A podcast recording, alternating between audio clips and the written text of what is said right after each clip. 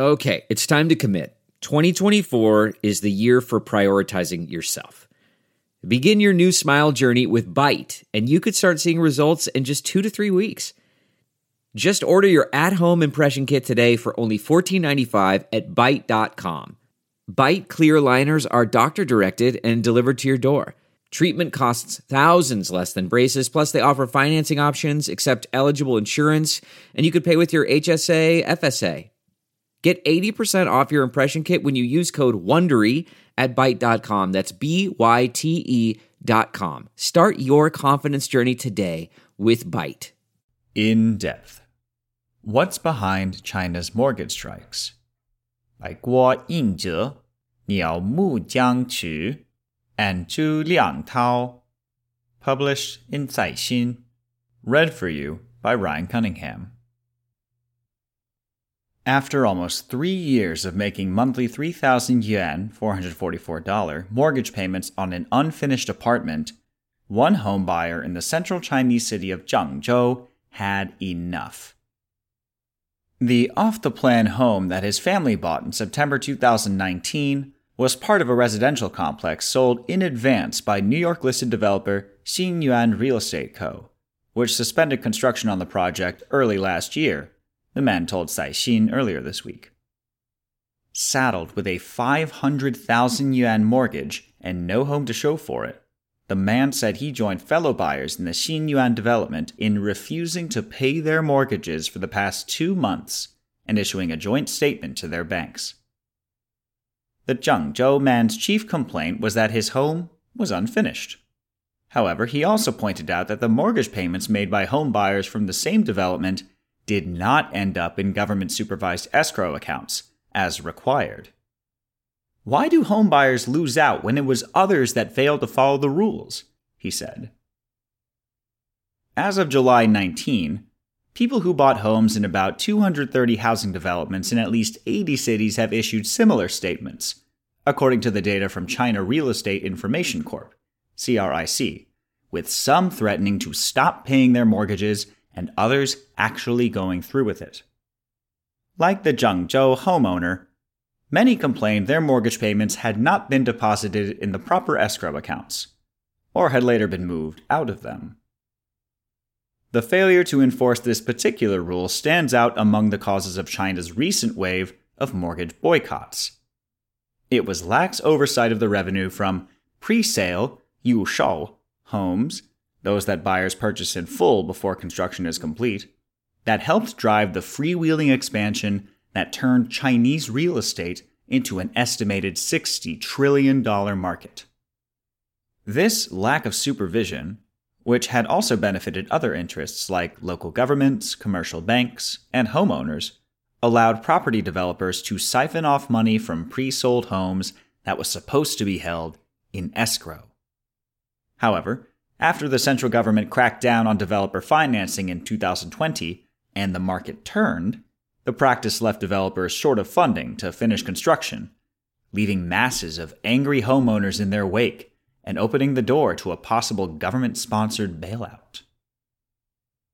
The causes driving the boycotts are important because of the risks they pose to China's ailing real estate industry, which is estimated to contribute about 25% of the economy via direct and indirect channels, and because one-third of local government revenue is linked to the sector, according to Wang Tao, chief China economist at UBS Investment Bank.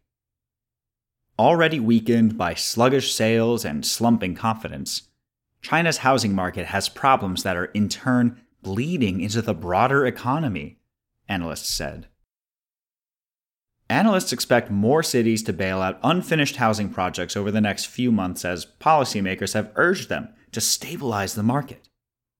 In a Thursday Communist Party Politburo meeting, top leaders urged local governments to make full play of the policy toolkit to ensure homes are delivered to buyers.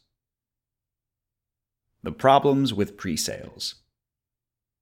Although developers in many countries are allowed to sell homes before they finish building them, the practice in China is special in 2 ways. First, home buyers have to pay in full when they decide to buy. Usually, they produce a down payment for a mortgage and the bank covers the rest. But in other countries like the UK, buyers of pre-sale homes only need to come up with a deposit to reserve a property. They don't need to pay off a mortgage until their homes are delivered. This full payment requirement has helped developers raise cash quickly, which they have burned to fund land purchases or expand their business, analysts said. Home buyers have provided developers with a large amount of interest-free funds, reducing their financing costs and risks while creating a source of revenue for banks and local governments, Wang Yongli, president of China International Futures Co., wrote in a commentary. Second, until recently, Chinese developers had been allowed to use the bulk of their pre-sale revenue for whatever they wanted. Although China has laws and regulations requiring developers to set aside enough money to finish construction on their housing projects, local governments and banks had allowed them to sidestep some of the rules, including the requirement that pre-sale funds must be deposited into government-supervised escrow accounts. Instead, a vast amount of pre-sale funds ended up in developers' own accounts. We used to have autonomy in using about 90% of the pre-sale revenues across the nation, a property developer executive told Zai Xin earlier this year. Regulations require that all the pre-sale funds be deposited into government-supervised escrow accounts, which developers can dip into in phases as construction progresses. Most countries and regions that allow homes to be sold before they are built have similar rules, analysts said. In China, however, it had until recently been a common practice among developers to find ways to move pre-sale revenues out of government-supervised accounts, economist Ren Zeping wrote in a note last week. One way developers do so is through kickbacks from contractors. Developers sometimes make advance deals with large construction companies, in which the firms agree to transfer back a portion of the funds developers pay from government-supervised accounts, Zhen said. In another approach, some property firms exaggerate the progress they have made on a particular project, so they are allowed to withdraw more money from the escrow account than they actually need for construction, industry insiders said. This is possible because local governments and banks don't keep close tabs on the progress of construction, an employee at a Henan-based property firm said. The autonomy that developers once had in spending pre-sale funds served as rocket fuel for their growth, because it allowed them to quickly recover an investment on one project so they could move on to another, some analysts said. This rapid investment turnaround benefited other groups of stakeholders as well. Every new project brought more land revenue for local governments and more profits to banks providing the mortgages. And most homeowners made out because, until recently, home prices in China only went in one direction, up. And it didn't really matter that developers hadn't socked away as much money in escrow as they were supposed to. They were still able to finish their projects because they could always get their hands on more money, either through loans from banks and trust companies and issuing bonds, or by starting new projects. New homes were usually easy to sell. But when this changed, and it became harder to get financing and sell new homes, the business model fell apart. The model breaks. The catalyst was the deleveraging campaign that the government stepped up in 2020. Facing a new set of standards that limited their ability to borrow, many developers found it far more difficult to get their hands on the bridge financing that allowed them to quickly cash in on one project so they can move on to another. It was a shock to the domestic real estate market that weakened buyer confidence and made homes harder to sell. Without those two easy sources of funding, the money set aside in escrow accounts became crucial for developers to finish their projects. And in many cases, there just wasn't enough there. That's how buyers like the home buyer in Zhengzhou found himself paying a mortgage on a property that was not only unfinished, but was no longer even on the way to being finished. Suing the developers would be costly in both time and money, so that's why some home buyers decided to just stop paying their mortgages. It's an effort to pressure developers and the government into action, legal observers have written of the movement. The mortgage boycotts have also been fueled by the slowdown in economic growth this year, which has broadly taken a toll on personal incomes, according to a report from China Index Academy, a property market think tank. Local governments had actually started getting stricter about the rules for pre-sales revenue late last year, in an effort to ensure developers had enough money to finish housing projects in their jurisdiction.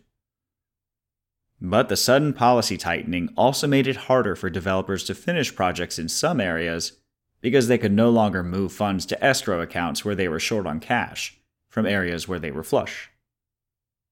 As more developers sought to extend repayment periods on their bonds, or simply defaulted, many investors and home buyers lost confidence in the market, further amplifying a vicious cycle. The possible fixes. Analysts predict that the wave of mortgage boycotts will further disrupt the already fragile property market. During the 2 weeks through July 17th, new home sales in 30 major cities dropped 41% and 12% in terms of floor space from the previous week, CRIC data showed. Prospective home buyers have grown reluctant to purchase new homes in cities with multiple boycotted projects, CRIC analysts said in a note. Still, some don't think the issue will trigger a banking crisis, because risky mortgages only make up a small share of the total in China. At the end of 2021, some 478 billion yen in mortgage loans were linked to unfinished real estate projects, accounting for 1.2% of total mortgages and 0.2% of total loans, analysts at Zhe Shang Securities Co. said in a note. Authorities have promised to help developers resume construction on unfinished projects as soon as possible. China's banking regulator has also urged banks to increase lending to make that happen. The government could eventually bail out unfinished projects, Marker Insider said, by directing local state-owned enterprises, SOEs, to partner with banks to acquire them and complete construction. Local government financing vehicles, which are SOEs intended to fund infrastructure and public welfare projects, will also likely inject cash into some projects, they said. In Zhengzhou, Henan province, the city with the most mortgage boycotts, 2 state-owned enterprises will jointly set up a fund for the local real estate industry. One feasible way to deal with the problem is for local governments to buy unfinished projects and turn them into rental housing, with future rental income used to repay the government bailout fund, said Hong Hao, former head of research at Bocom International Holdings Co. Another possible approach is local authorities paying mortgages for home buyers and leaving banks to write off the bad loans, he told Zai Xin. China Construction Bank Corp., one of the largest state-owned banks, is exploring establishing a fund worth tens of billions of yen with the local government in Hubei province to transform unfinished projects into rental housing for public sector employees, sources with knowledge of the issue told Zai Xin. However, many local governments are struggling with their own tight budgets. In one northeastern province, local governments have been in talks with banks since late 2021 to fund SOE takeovers of unfinished projects, a source at a bank's local branch told Zai Xin. Such cooperation requires localities to put up at least 30% of funding, but many local governments cannot afford it. Analysts predict that local governments would continue being strict on supervising developers' pre-sale revenue, and some suggest reforming or simply abolishing pre-sales in the future.